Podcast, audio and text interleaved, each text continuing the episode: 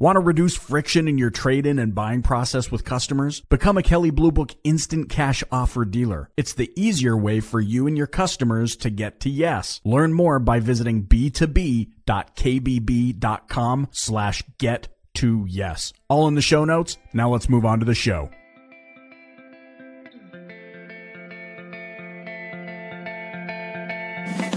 Welcome to the Dealer Playbook Podcast. My name is Michael Cirillo, and each week I sit down with the brightest minds in marketing, sales, and leadership to help you level up your career in automotive. Thank you so much for spending your time here with me today. Now let's open up the playbook. Here we go.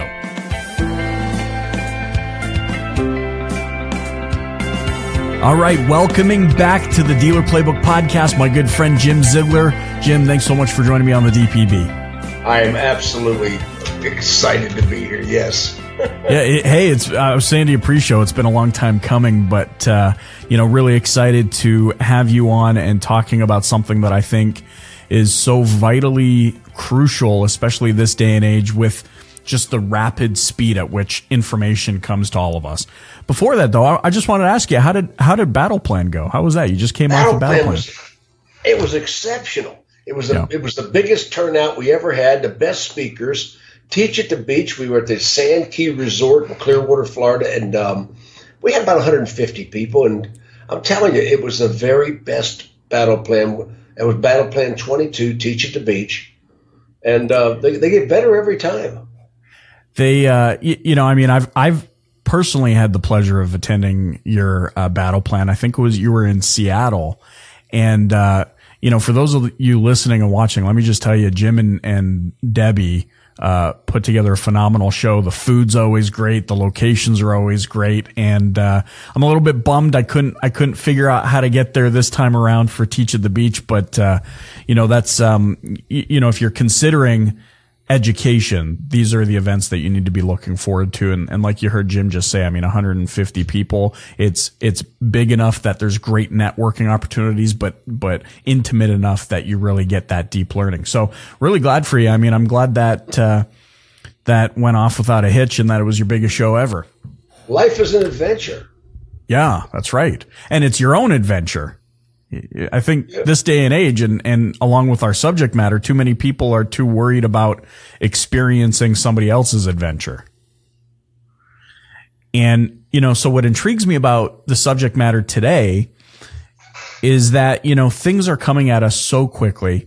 When you go into Facebook or you go onto any social platform, the speed at which the best parts of people's lives come to us and give us that fear of missing out or that fear of like we're not doing certain things kind of overwhelms a lot of people.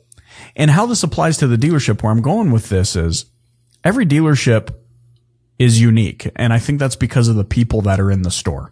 Different mindsets, different goals, different ideas of success. What we're talking about today is the things a general manager, specifically of a car dealership, should be doing every week. And so I want to turn this over to you. I mean, keeping in mind that the GMs listening, you know, are having challenges and are having struggles. And I think they're, they're keenly interested now in what you, somebody that's got so much experience in the car industry can bring to the table here. So I, I just want to turn this over to you. Bearing in mind for those of you listening and watching that you are unique. You do have some unique challenges, but you also have some very common challenges that you face by virtue of being a dealership. Jim, what should a general manager be doing every week? Well, first of all, Michael, let me preface I never have been a general manager. And um, I was a general sales manager, pretty large dealerships. Um, I never cared to be a general manager because I really didn't know fixed operations. And I didn't care about fixed operations. I'm a variable expert. But as a consultant over the last 35 years, I've picked up a lot of things and I've actually coached a lot of dealers how to be dealers and a lot of general managers how to be general managers.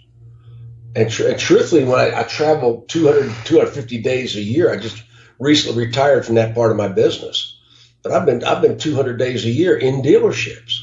And most people that are calling themselves general managers, uh, no offense, are, are general sales managers with a glorified title. They're not right. really doing the duties of a, a general manager as such. Why, why is that? Well, because most general general managers came out of the sales operation. You know, they didn't come out of the variable operation. I mean, the, the fixed operation. They came out of the variable operation. So that, that that's where they're stuck. Um, like most general sales managers are glorified desk managers. They're not general sales managers either. And right. when I started becoming a student of the industry, you know, what do you have to do to manage a dealership? The entire dealership, the employees, the, the functions, the processes. Well, first of all, it's a it's a financial position. And if, and if you can't read a financial statement and not just read it but interpret it, you cannot be an effective general manager because every every line item on that on that financial statement and every item on the doc sheet it's like a sweater. Uh, Tom Bennett, old general manager friend of mine, once said, it's, it's like a sweater. You start you start pulling the threads, and pretty soon you unravel the whole damn thing. You know, you can pick any line item on a on a financial statement and and start pulling the folders and, and looking at it. First thing a general manager needs to do every day is open their own mail. Don't mm. don't let an employee open the mail in the dealership. That that is something a general manager should personally do every single day of the week. Why is that? You, well, you, you want to see what's coming in. Usually, when, if I were a general manager today, I would have the controller of the dealership sitting there with me when I signed every check. If I'm if I'm in the dealership, I'm not on vacation, I'm not going. As a general manager, I would sign every check. I would open every every piece of mail, and I would look at the, the accounts payable every day every single day. What, what, what, are we paying out? What are we taking in? Uh, I would study the financial statement. I want a current doc sheet. Absolutely essential that the general manager gets there early, comes in through the back of the dealership and touches every employee as he walks by or she walks by, you know, and, and talk to the employees. The, the employee, I see so many general managers that really don't communicate with the lower levels Right. They, they, they sort of treat the little people like they're invisible. If I want right. to know what's happening in my dealership, there's two people that will tell you everything that's going on the controller and the receptionist. you know, yeah. If, if, you, if you really want the dirt on the dealership, the receptionist has it. you know? That's because she's the complaint department. yeah, or he. so I'm going to review the cash balance, cash flow report, the daily doc, the operating the operating report. Open all the mail myself. Walk the dealership, talk with every employee and staff. And me personally, even as a consultant today, when I'm consulting a dealership, I drive through the lot. I look at the inventory display. I look at it. Sometimes I'll get there. I want to be the first first to arrive. A general manager needs to be there first to arrive. I mean, it's not about your golf game. It's it's about other other things. Right. So I'm going to drive the inventory from both directions, and, then see how we're displayed. You got to remember, the front of a dealership is a quarter of a mile of billboard, and we've lost the art of display in the dealerships today. That that that, that is something that that us old old schoolers we look at and say, people don't display their inventory. You know, they, they don't strategically have elevated ramps and they don't have featured merchandise. You know, so I'm going to look at how my how my sales department is displaying the merchandise. Are they moving it?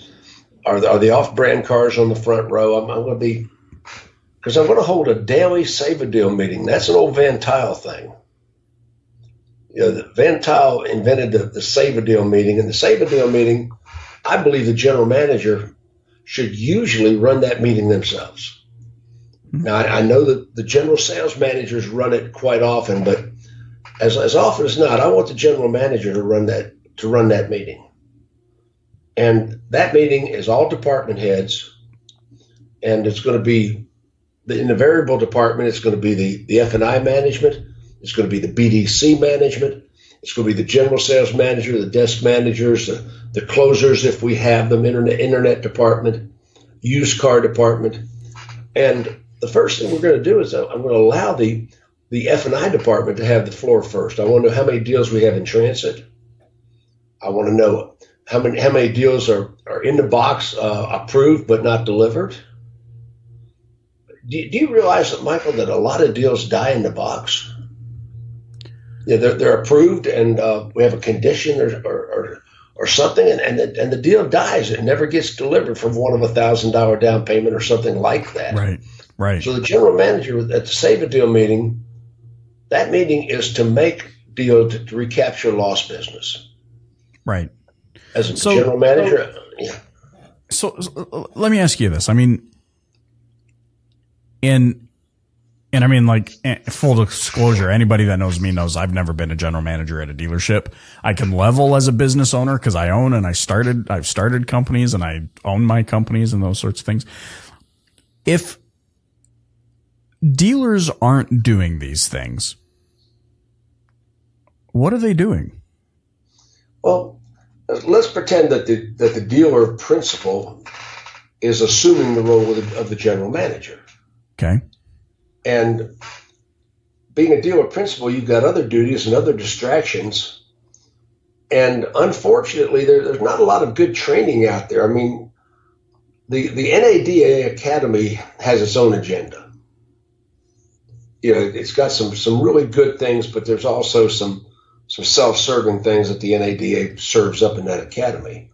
Right. Yeah. You know, and we, we're, we're trying to serve an agenda today of new age technology, and we're, and we're missing the, the blocking and the tackling that that general manager needs to do. You know, when I when I walk the dealership and I'm looking at inventory, I'm looking at the cleanliness of the store. I'm I'm stopping and talking to customers in in the service lounge. You having good experience? Are people treating you right? Uh, I'm going to call three or four customers a day, right? That that didn't buy. I'm, I'm, reviewing. I'm reviewing the CRM. CRM g- gives so much information today to a general manager. You know, there, there is so much information on, on business lost, uh, appointments not kept, and these aren't everyday duties. The signing the checks, opening the mail, reviewing the doc, reviewing the, the latest financial statement picking a line item off the financial statement and making the controller explain it out to the nth degree. Right. And you know th- those are daily duties, and then there are weekly duties like like walking the inventory and and things that they uh, general managers should do at least on a weekly basis. You know, do you think that there are um, a lot of GMs who have also assumed a lot of the duties of a DP? Uh, yeah, well, there's a lot of dealer partners that are GMs, and a dealer is allowing that GM to buy into the ownership. So they're actually uh, uh, fully operating the dealership with an absentee dealer. Mm. You know, and got, so does that contribute to the challenge of, you know, I mean, I, I mean, I think any dealer, I mean, would want to increase sales. They would want to increase customer satisfaction. They would want to um, make sure their employees are happy. But do you think a lot of the reasons and a lot of the challenges we see these days um, stems from maybe just putting priorities or mi- misaligned priorities or m- maybe not seeing the value in talking to every employee every day or those sorts of things. I mean, what, what's contributing to the state of affairs today? Is it, is it, you, you know, what's that old saying that success is found by doing the small things consistently or something that, uh, to that effect? Is it that we just put too much emphasis on, you know, higher level stuff or in off inter office drama or whatever it is, and that ties up a lot of time from a GM to be able to do these things, or like you've said, doing a lot of the blocking and tackling. Well, the distractions. Um, I have a saying: we don't have a, in the car business. We don't have a knowing problem. We have a doing problem. Mm. Yeah, and I, I have said that in almost every seminar I did. It's original Ziegler statement, but still, people know what to do in my seminars, uh, people sitting there and say, "Well, I, I knew that." I said, "Well, you're not doing it." you know, yeah, we don't have a knowing problem; we have a doing problem. And we don't have a what problem, we have a when problem. Those are the two Zieglerisms when I'm managing uh, people, when I have department heads working under me.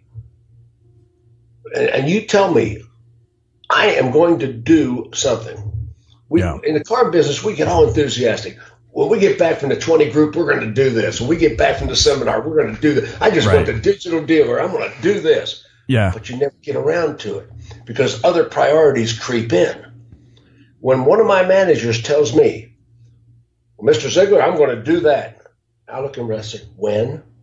I want to calendar that right now. I'm going to put that. I'm going to put that in in my technology, in my CRM, and I am going to check him. What date can I expect that project to be done? Because I'm checking mm-hmm. back, and it used to scare my managers to death because they knew that I didn't forget because it was in my technology. We're, we're, we're talking the old BlackBerry. Sure. yeah. It was in my BlackBerry. I, I, had it. And on on the day they told me that project was going to be done, I called that manager. Um, give me the progress report on that. And you know, made sure it was done. Right. And that's that's the one thing. The one thing a, a general manager needs to do, and I, I firmly believe this join a 20 group, uh, an NADA 20 group or an NCM 20 group, um, six and one half dozen of the other. Um, join a 20 group, and be sure it's not a it's not a, a, a golfing group. It, it's a working group. Right. You know, I mean, it's, it's okay to, to play around a golf or two on your 20 group meetings, but that's the whole purpose of the 20 group. You you want a competitive group. I don't want to be the biggest dog in the group. I want I, I want people that will stretch me and challenge me. And one thing I I know as a manager is to cover my weaknesses. Mm. My weakness is fixed operations. So if today I were promoted to general manager, the first thing I'm going to have to do is get is get a competent service manager, a competent 20 group, and and even hire a competent consultant to consult me and to measure that effort. And and so I, I, what I'm picking up here is that 20 groups is kind of the differentiator because I was I was going to ask you or or a differentiator because I was going to ask you um, how do we take all of this and apply it to our unique scenario because I mean, yeah, for the most part, dealerships all function the same. They all have very similar processes. They all have very similar lack of training, like you mentioned, or maybe not good training or self-serving training or whatever it might be. But for, for, you know, our friend listening in or watching this right now and they say, okay, but I've got all of these unique scenarios that I'm dealing with right now. How do I know what should be the most important thing for me? How do I know what, what's the most important thing? Well, the most important thing, of course, is hold the gross and move the units. you know, you know, okay, nothing fair. happens until a car is sold. Right. But but then we, we have to understand that uh, the repair business, the the maintenance business, the, the fixed operations is a, is a, is a big uh, steady profit center. Average car out there today is out there for 11 years. People right. are hanging on to these cars for a long time. So, and honest to goodness, uh, Jiffy Lube is, is, beating the hell out of us. Mm-hmm. I mean, if you Google up repairs, you very seldom find a dealership on the top of the page. Right. you know, our service department is greatly lacking, which brings us to another uh, weekly duty of, of a general manager. Is is first of all, I'm going to review my website. I'm going to review every one of my vendors' ROI. I mean, and I'm, I'm talking about every vendor, not what they say their ROI is. Right. Never trust statistics about a vendor that were given to you by the vendor. you know, you know, that's a good rule of thumb. Keeps everybody honest. I mean, when the vendor comes in and the vendor hired a survey about themselves, they're going to give you their their stats based on a survey they hired about themselves. No, I am going. You know, remember, remember the Jerry Maguire movie, "Show Me the Money." Show me the money. Show show me show me where you delivered a car and earned your money. you know, yeah, yeah. And I'm, I'm even going to review. I'm going to re, I'm going to fire almost every vendor periodically and renegotiate them. Right.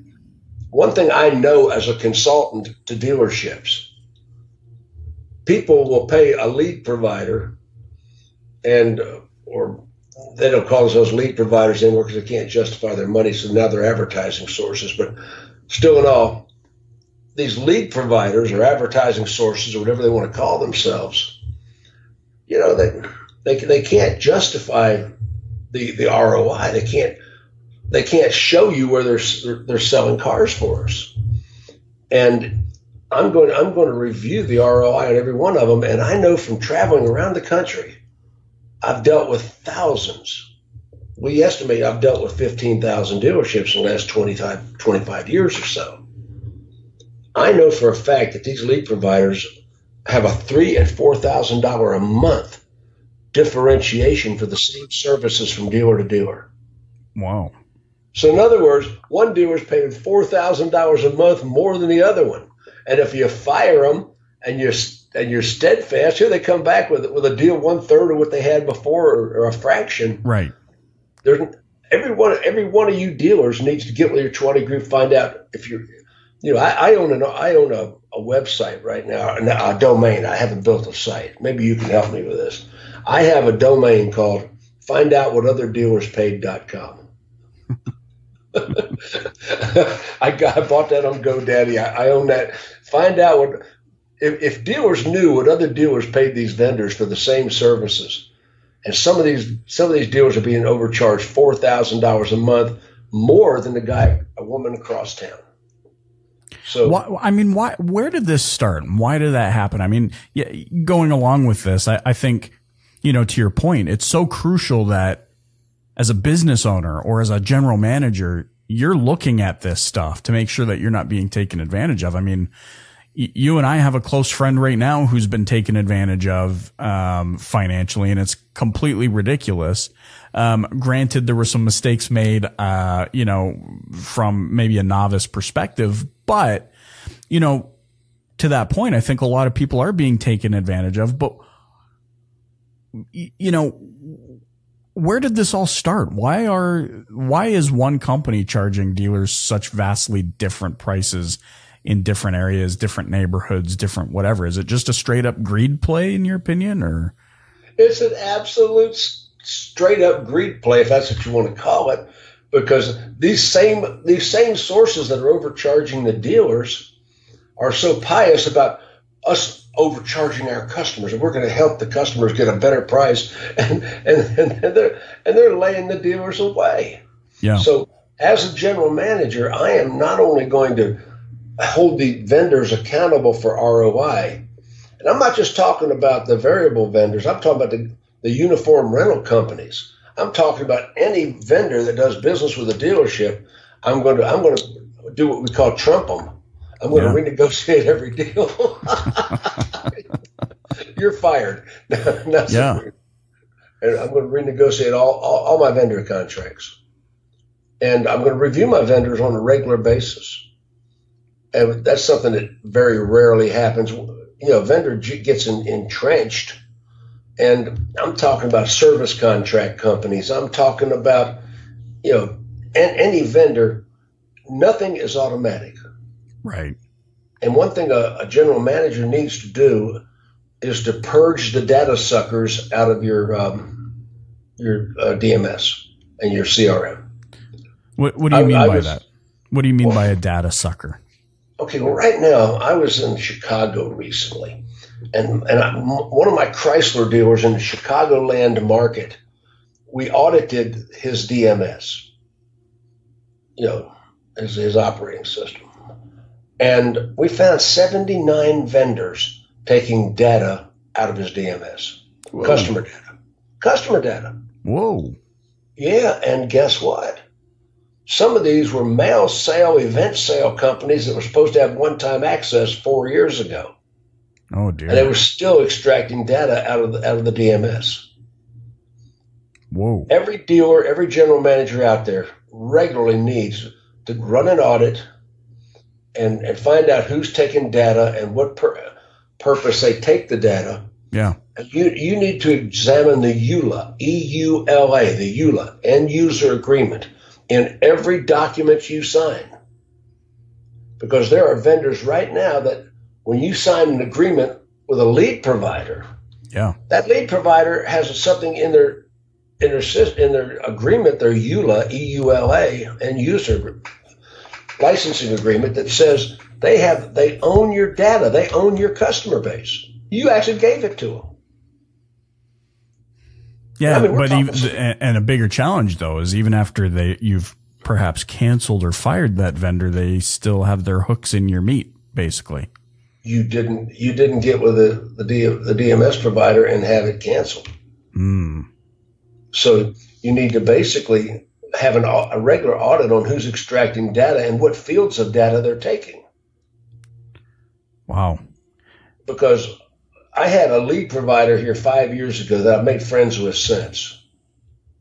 You know, I, I won't name them. It's it's a, it's a, it's a true company, but still in all, um, the one of the grievances I had with that company is they were taking, and I've, made friends with them since, but they were taking 32 fields of data out of the DMS and had no logical reason that they needed that data. And then when that same company went public, it in the in the in their um, initial uh, IPO, it was it said that they were selling that data to other companies. It became revealed in the IPO that they were selling that data. You know, so as a general manager, I'm going to cut off the data suckers. Now, there's a company I'm trying to think of the name of it. It's uh, dealer. I think it's Dealer Vault, V A U L T, if something Vault that actually puts a lock on your data.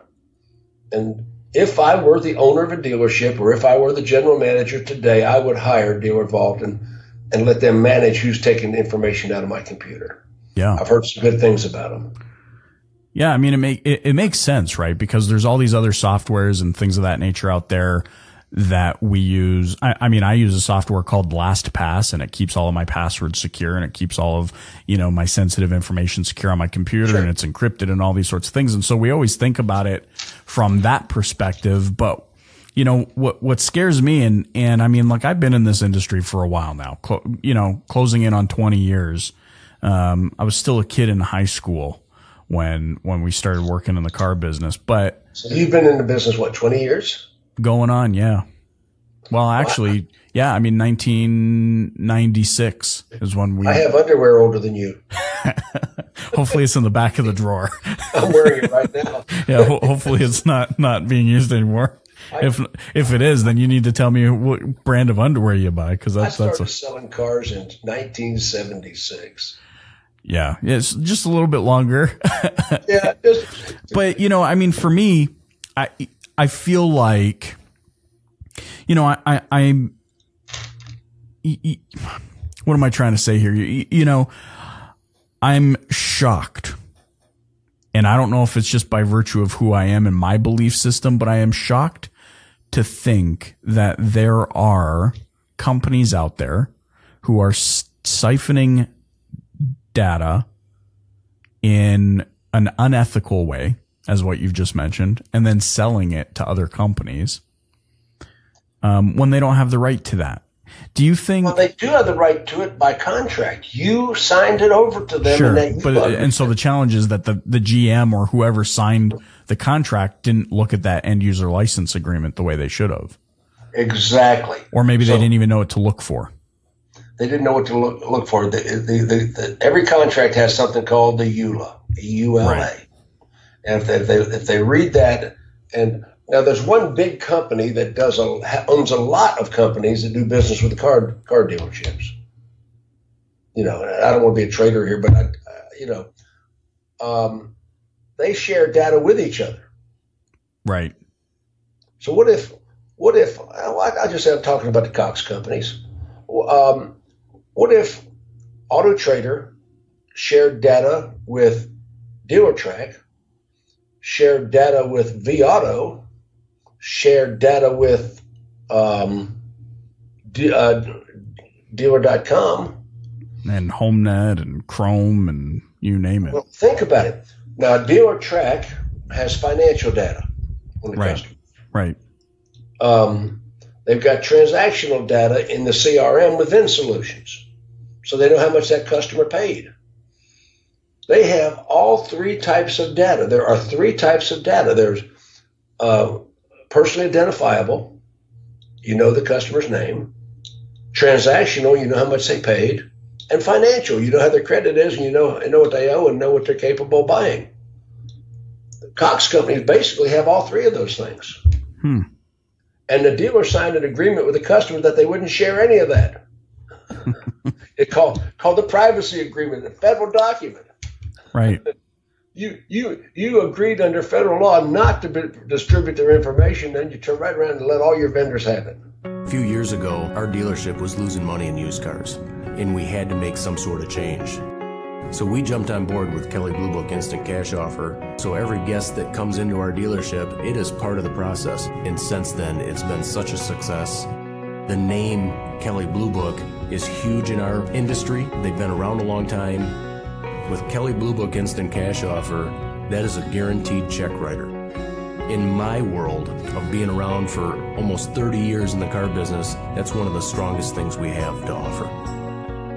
Y- Yeah, and what's interesting about that is, I- it, well, and and they should at least every dealer uh, website should have a privacy policy which explicitly states that they don't share private information. Well, that they do. Every dealership in, in the U.S. does have such an agreement because that's a federal law. Right. The, the, the, Privacy Act, you've got to, the customers has to be, they don't just sign a privacy statement, but they have to be given one. Right. Every, every consumer must be given a privacy statement. Sure. So, so that's interesting. So the gist of all this is, you know, hey man, you're the GM. It's your responsibility. It's not anybody else's responsibility. You're saying it is the GM's responsibility to hold vendors accountable. And then I'm going to hold my own people accountable. One thing I do today as a consultant when I when I get involved with a dealership, you know, one thing I do when I get involved with a dealership is I I pull a hundred random deal folders. Now I don't say that a, a general manager would pull a hundred. Right. You need to start tearing apart the deal, deal folders. I want to see the worksheets. I want to see whether it's legally compliant, whether it's ethically compliant. You don't need to lie, cheat, sneak, deceive, or misrepresent to sell cars. So I want to be sure that my people are ethically, legally compliant. I'm going to take that hold. I want the physical folder. Like when I when I go to say Tallahassee Dodge, the, the office manager pulls a hundred random folders before I even talk to the sales department. And I lock myself in the conference room and start tearing those folders apart. I look at the worksheet. I look at the F and I callbacks. I look at the the, the dealer tracker um, RouteOne callbacks. You know, I, I look at how they work the deal. You know, how was the menu presented in the F and I office? A general manager needs to be sure that you pull those deals apart and you know exactly how your departments are working. Does that make good sense, big guy? Oh yeah, absolutely. So and and so from your experience, what are you finding? It, it, it I mean, I'm sure there's not an intention to do unethical business, but I, I'm sure it slips through. I mean, where I'm going with this is, you, you know, there's still that black cloud that hangs over, looms over the car industry. That you know, as much as you and I would love to see it go away, I mean, I think we can also identify why it's still there what are you finding? And I mean, how do you turn that around? So are, are you finding cases where you're, you're saying, whoa, guys, hold on. You, Well, not just that, but the dealership has a process. This is the way we want deals worked. And I can look at a worksheet and say, you, you, you allowed the salesperson to do this, or the salesperson did this, and you allowed it to happen, or you didn't do the process here. You, you, you deviated from the process here. Why did this deal start off uh, first pass 84 months? You know, why? This is part of our our meetings we're having here. Mhm. You know, I'm gonna I'm gonna do the integrity of the process that we have put into the culture of the dealership. Whatever the dealership's processes are, I can. It's like a fingerprint, like a blueprint. I can pull that deal folder apart as a general manager, and just randomly uh, pull a dozen or so a week, and, and just look through. Next thing I'm going to do as a general manager is I'm going to look at my online reviews. What a customer, and I'm, I'm going to respond to them as the general manager. Yeah, I think that's such a powerful play because it, it's, I mean, it's funny. We have a restaurant in Canada called Boston Pizza. I think it's in the States. I'm not too sure. It's a franchise restaurant. I mean, there's eight zillion locations across the country. Um, but what fascinates me is that when I go there with my family, every single time the owner, the, the franchise owner or the general manager is walking around to every single table. And it's just that simple touch point to see how we are, see how everything's going. Is the food consistent? Does it meet your expectations? How are you? Can we get a balloon for the kids? Can we do all these sorts of things? But I mean, there, there are some instances where we see that, that owner or that general manager of that location walking back to the kitchen with full plates of food in his hand.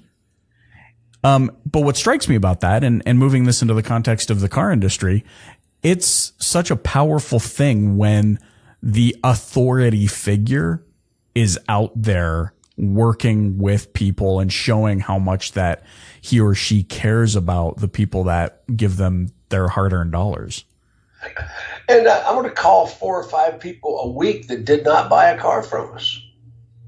Mm. And I'm going to I'm, I'm going to find out how did we miss your business? Yeah. And, you know, same thing with service complaints. And that, not knowing as much as I could about service, one thing I'm definitely going to look at is open ROs and, and tickets that weren't closed out. Not that anybody's dishonest, but if I got a, a ticket, an open ticket or an RO that hasn't been closed out, I, I want to know why. I want to follow that up. You know, stay on top of it. Sure. You know, well, and that and, so you use that information in future training, or how do you position what the intel well, you require? I'm to question. I'm to question the, the, the, parts manager. The I got a parts ticket. You know, uh, I'm, I'm look. At, I'm look at recon cost. Mm-hmm. You know, if I've got an open RO, why why is it? You know, not that anybody necessarily is stealing, but if somebody is stealing, that's the way they would do it. you know, and um, usually usually an honest mistake, by the way. Right. But like, I wrote an article a couple years ago that got me in a lot of trouble with a lot of a lot of used car managers. The article was called "To Catch a Thief." if somebody in a dealership is going to steal from a, is going to steal from the dealership, it's going to be in the used car department. You know, it's it's, it's crazy, but that's just the way it is. And um, I look, I book cars behind the used car manager.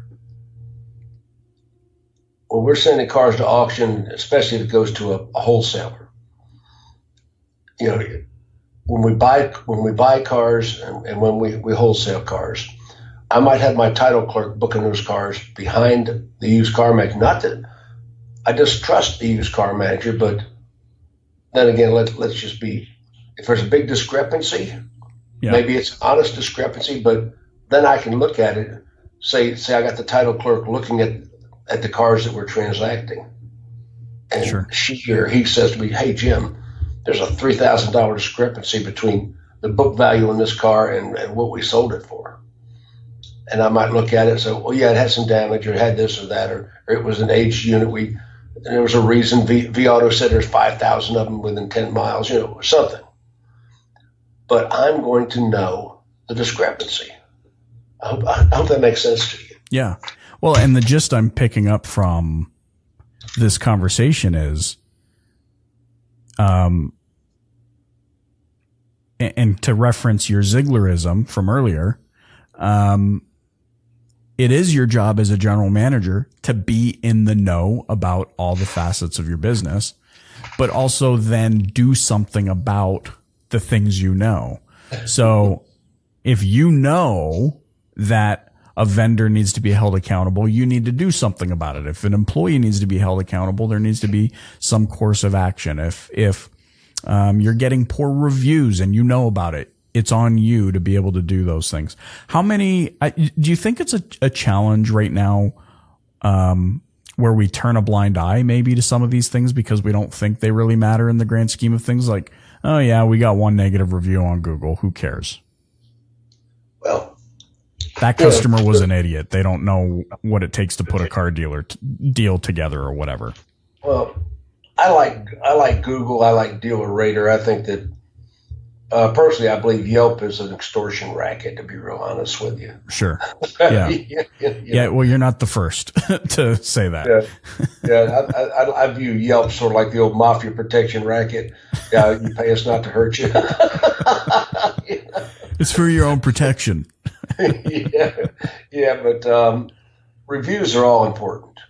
You know, and and answering the reviews, even if it's a bad review, you answer the bad review, you apologize, and move on so the review business, um, I was spending a lot of time in this in the CRMs watching my my BDC department. I'm a I'm a BDC sort of guy. There's two schools of thought.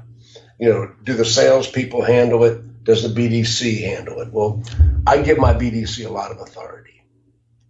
If I had a BDC, I would have competent car people with with, with techie background in the BDC and they would have the authority to make a deal.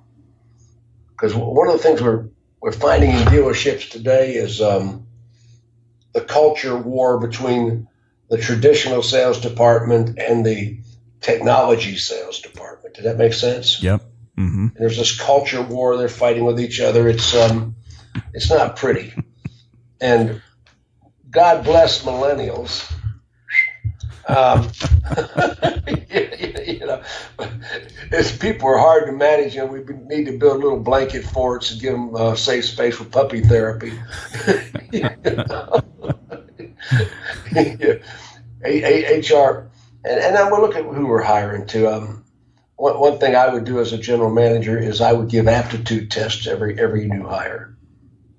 There's three or four companies that, that do it. I use Omnia out of uh, Tampa but I would look at aptitude. Is this person's, you know, can is this person can uh, the kind of person that would be a great salesperson, sure. would be a great service writer. You right. know, the, the personality differences between a salesperson and a service writer are diametrically opposed. And you know, when you put the wrong personality type, there's people out there that are professional interviewers yeah, you know, yeah, they, that's they true. Really look, they really look good, and you, you know, they, they show up. Well, what happened to the guy that interviewed last week? Where, where's he at? You have a twin brother? What? You know, so I'm, I'm gonna ha- I'm gonna have vendors that back up services I need, and reviewing my website, re- reviewing my CRM. Um, the CRM is the the heartbeat of the deal. Every time I have gotten the numbers up in a dealership as a consultant, and if I did it as a GM, I would be sure that my people were adhering to everything the CRM was capable of doing. Sure. Yeah. Because that makes sense. Well, misusing the CRM is one of the biggest sins in dealerships today. Is that the dealers or general managers are not making their people accountable for using the CRM and I, I, coined a phrase a couple years ago that's sort of gotten around the industry called marry your CRM. marry the CRM. The CRM is the culture. And I, have had, I, I, have dealers all the time. Well, Jim, I, that's old Joe. Old Joe can barely get a customer's name in the CRM. Old Joe can't stay here anymore. it's a job requirement. Marry your CRM. Yeah, exactly. And I've, I've been in some pretty big dealerships and they've got such a disparity in people that use the CRM and do not use the CRM. And when I'm looking at appointments set, appointments kept, um, and I'm, I'm, I'm, looking at statistically uh, things that happen in real real time. See, sometimes you get involved with a doc sheet, a financial statement, a CRM printout, and you're looking at numbers and you forget that these are real actions that people did or did not do. You know, we well we we didn't have 15 appointments show that were set. Okay, well, pretty weak appointments. Did did the sales manager or somebody in authority call that customer and verify the appointment? As part of the process. Did that happen? And well, you said, well, Jim, that's the general sales manager's job. Well, it is the general sales manager's job, but who is the supervisor of the general sales manager? You know, it, it's amazing. When I do a sales manager seminar on that level, I, I, I have people say, well, well, Jim, I can't get my people to do this, or I can't get my people to do that, or, or my people won't do this, or uh, well, let me ask you a question. Who's their supervisor? Yeah. So whenever, whenever somebody says to me, I can't get my people to do this, I have a question I ask in my seminars. What is that a symptom of?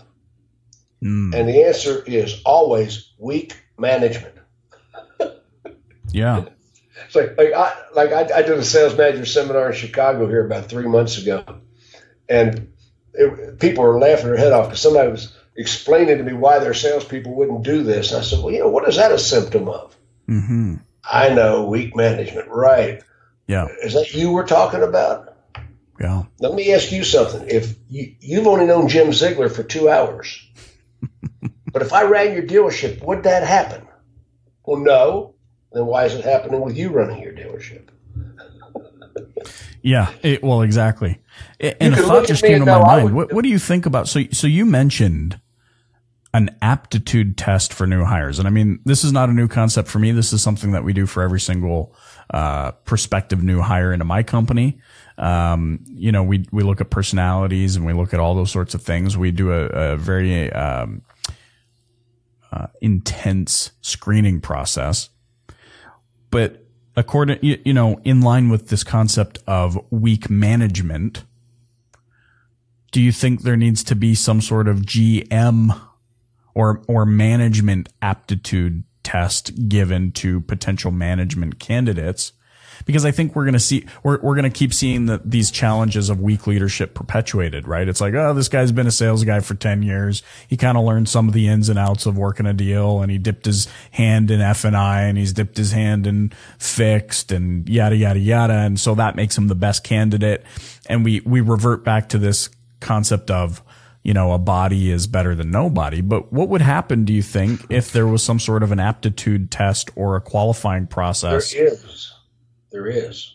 Well, but you got to remember, a lot of uh, GMs are relatives.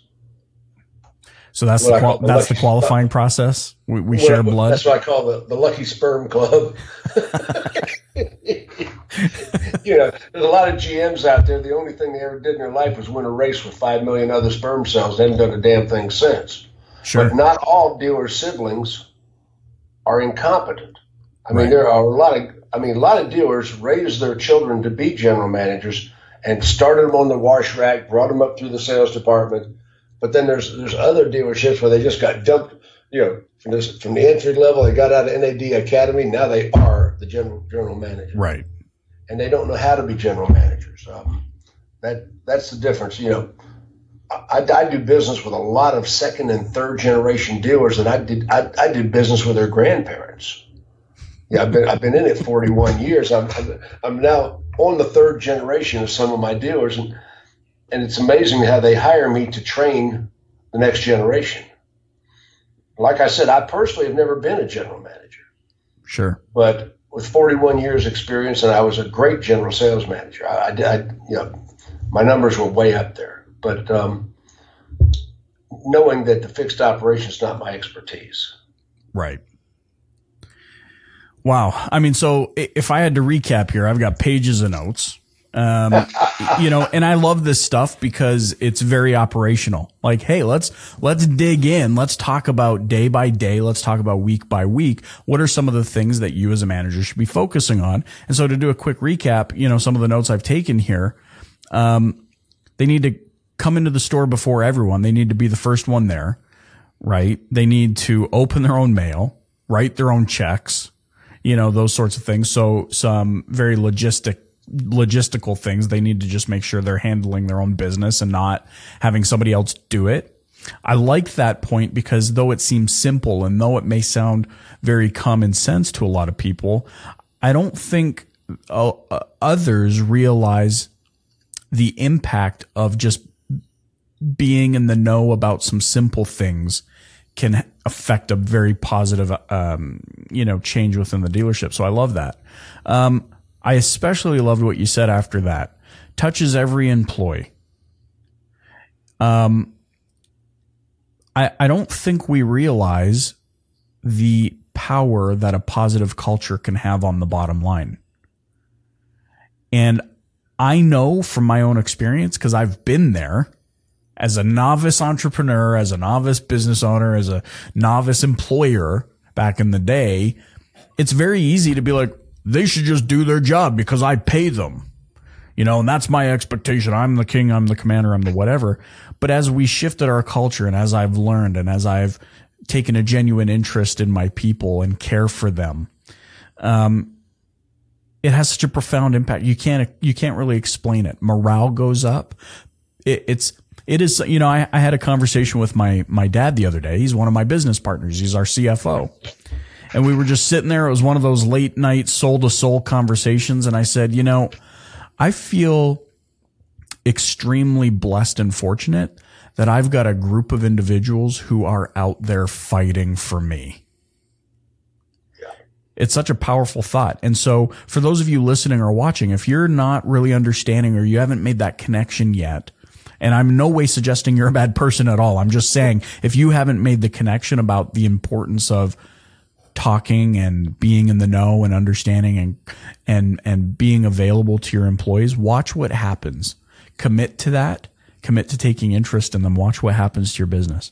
Um, you know, you had mentioned other things. Just paying attention to those small details. I really just love it because, I, you know, it resonates with me, Jim, because I think I any success I've experienced in my life, not just career, but just life in general, has come from paying attention to the small things because I, I believe that the small things once combined equal a greater, bigger thing. And I mean, just things like you said, I'm driving the lot. I'm going back and forth. I'm looking from each angle. Um, I had never ever in my entire life considered that I've got a quarter mile of billboard sitting there. like, it's just, yeah. It makes total sense. Um, and then we moved on, holding people accountable, both vendors and and uh, employees. And I love, you know, kind of where this all came to, which is, look, if things aren't going the way you want, or oh, I can't get my team to do that, or I can't get my, you, you know, these are all symptoms of weak management. And and I think for for me, that I shouldn't feel threatened by that. I should be self aware enough to know that I'm a human being and I require improvement all the time. And, and so if you have enough self awareness to realize, wait, maybe I am a weak leader, therein lies the biggest opportunity for you to shift and start growing. But it's not until you admit it and, I, and it's not until you're willing to admit it. So I, I want to just ask you one last question and winding down here. I think you know, the crux of all of this stems from ultimately taking time for yourself to define what success means to you and then define what success is for your business. Come up with that vision, that goal, that plan. So the first part of the question is, do you see indications as you're out there that dealers and managers have taken the time to solidify their vision and their definition of success. The second part of the question is, how did it happen for you? Was it an aha moment that you had? Was it a sequence of aha moments? Did it happen organically? So, because, you know, when, when we think about individuals in the car industry, who's happy, who's lived a, the best life and all these sorts of things, you know, you're always up there in the conversation. We go, man, Jim's, Jim so happy. He's he's he's created. So, but I mean that definition of success. How did it happen? Right. So, first part of the question: Do we see indications that that visions and successes are being thought through? And then the second part is how did it happen for you? Well, if I died right now and God said, Jim, you can go back and live another lifetime as anybody in the world, I'd go back as me again. it's a lot of fun being me uh, because I chose that. Success is a thought process, success is a decision that you make. And in 1982, when I drove into Atlanta with my mattresses tied to the roof, I was driving a buy here, pay here car. I was broke, divorced, depressed, 35 years old, starting over again, again. Right. This my life. My life up to that point was start over again, success, failure, success, failure, start over again. You know, and you know, I was starting over again, again. And I made two decisions. I, I will study my profession. This is what I do. I will study my profession as surely as if I were studying for a master's degree. And that's the, the problem in the car business today, Michael. Our people don't make a commitment to be in the business. Three quarters of the salesmen out there wait until they get a good job in their mind. Sure. They're not invested they're not, in themselves. They're not, when you, you, you will never be, and I know 40 car salespeople right now, car salespeople on the, on the, the entry level making more than 40,000 a month. Wow. But every one of them, you know, maintains relationships with past customers and prospects for new business themselves. And they brand themselves. And that's what I want as a general manager. I want to inspire that kind of person at, at every level in my organization. I want to be an inspiration. You know, I have no envy. I, I sincerely hope, you know, you know, for years and years, Grant Cardone and I were neck on neck, and then he sort of made a little more money than me, a lot more money than me. But you know what? I have no envy. I am. I applaud his success. You know, I might want something like what he has, but I don't want his. If that makes good sense, and I, I and I applaud that. You know, we have a bunch of envious people in this world that are too busy dragging each other down. That, that old crab in the bucket story put a crab in a bucket. A, a, crab can get out of a bucket. People that don't live on the coast don't know that. But a crab can jump out of a, but, a bucket. I grew up in Jacksonville. So only two ways to keep a crab in a bucket. Put a lid on the bucket or put another crab in the bucket because they will pull each other down and not let each other escape. They'll mm. hang on each other. So we got people in dealership I call crabs. They're too busy pulling everybody around them down. You're saying the industry has crabs. we got crabs. We have crabs. Success is a thought process. My, my my measurement of success is is I don't. Yeah, everybody's somewhere on the on the food chain. You know, may, may, maybe I'm here and somebody else is up here and somebody's down. I, I have no envy. I don't care about that. I, I will I will elevate everybody I can elevate. I've helped a lot of people and I'll continue to help a lot of people. I was in Dallas here last month. The the Orr organization, Keith Orr hired me to train 80 of his dealer partners and general managers. A one day, just we had 80. He owns 30 something stores, he has partners and general managers and all. He hired me for a full day to train his general managers and, and, and dealer partners. And I mean, and we did it on a Sunday too, oh, so we didn't lose. So didn't lose That's how you know they were serious. Came, flew me into Dallas and paid my outrageous fee and yeah. um, that, that that's what success is. Six, success is. You know, I'm in my legacy years now. You know, I'm, I'm, slowing the business down a bit, and I look at all the people I've, I've helped that have been influential in their careers. That's what success is. Success is making a difference, leaving a legacy.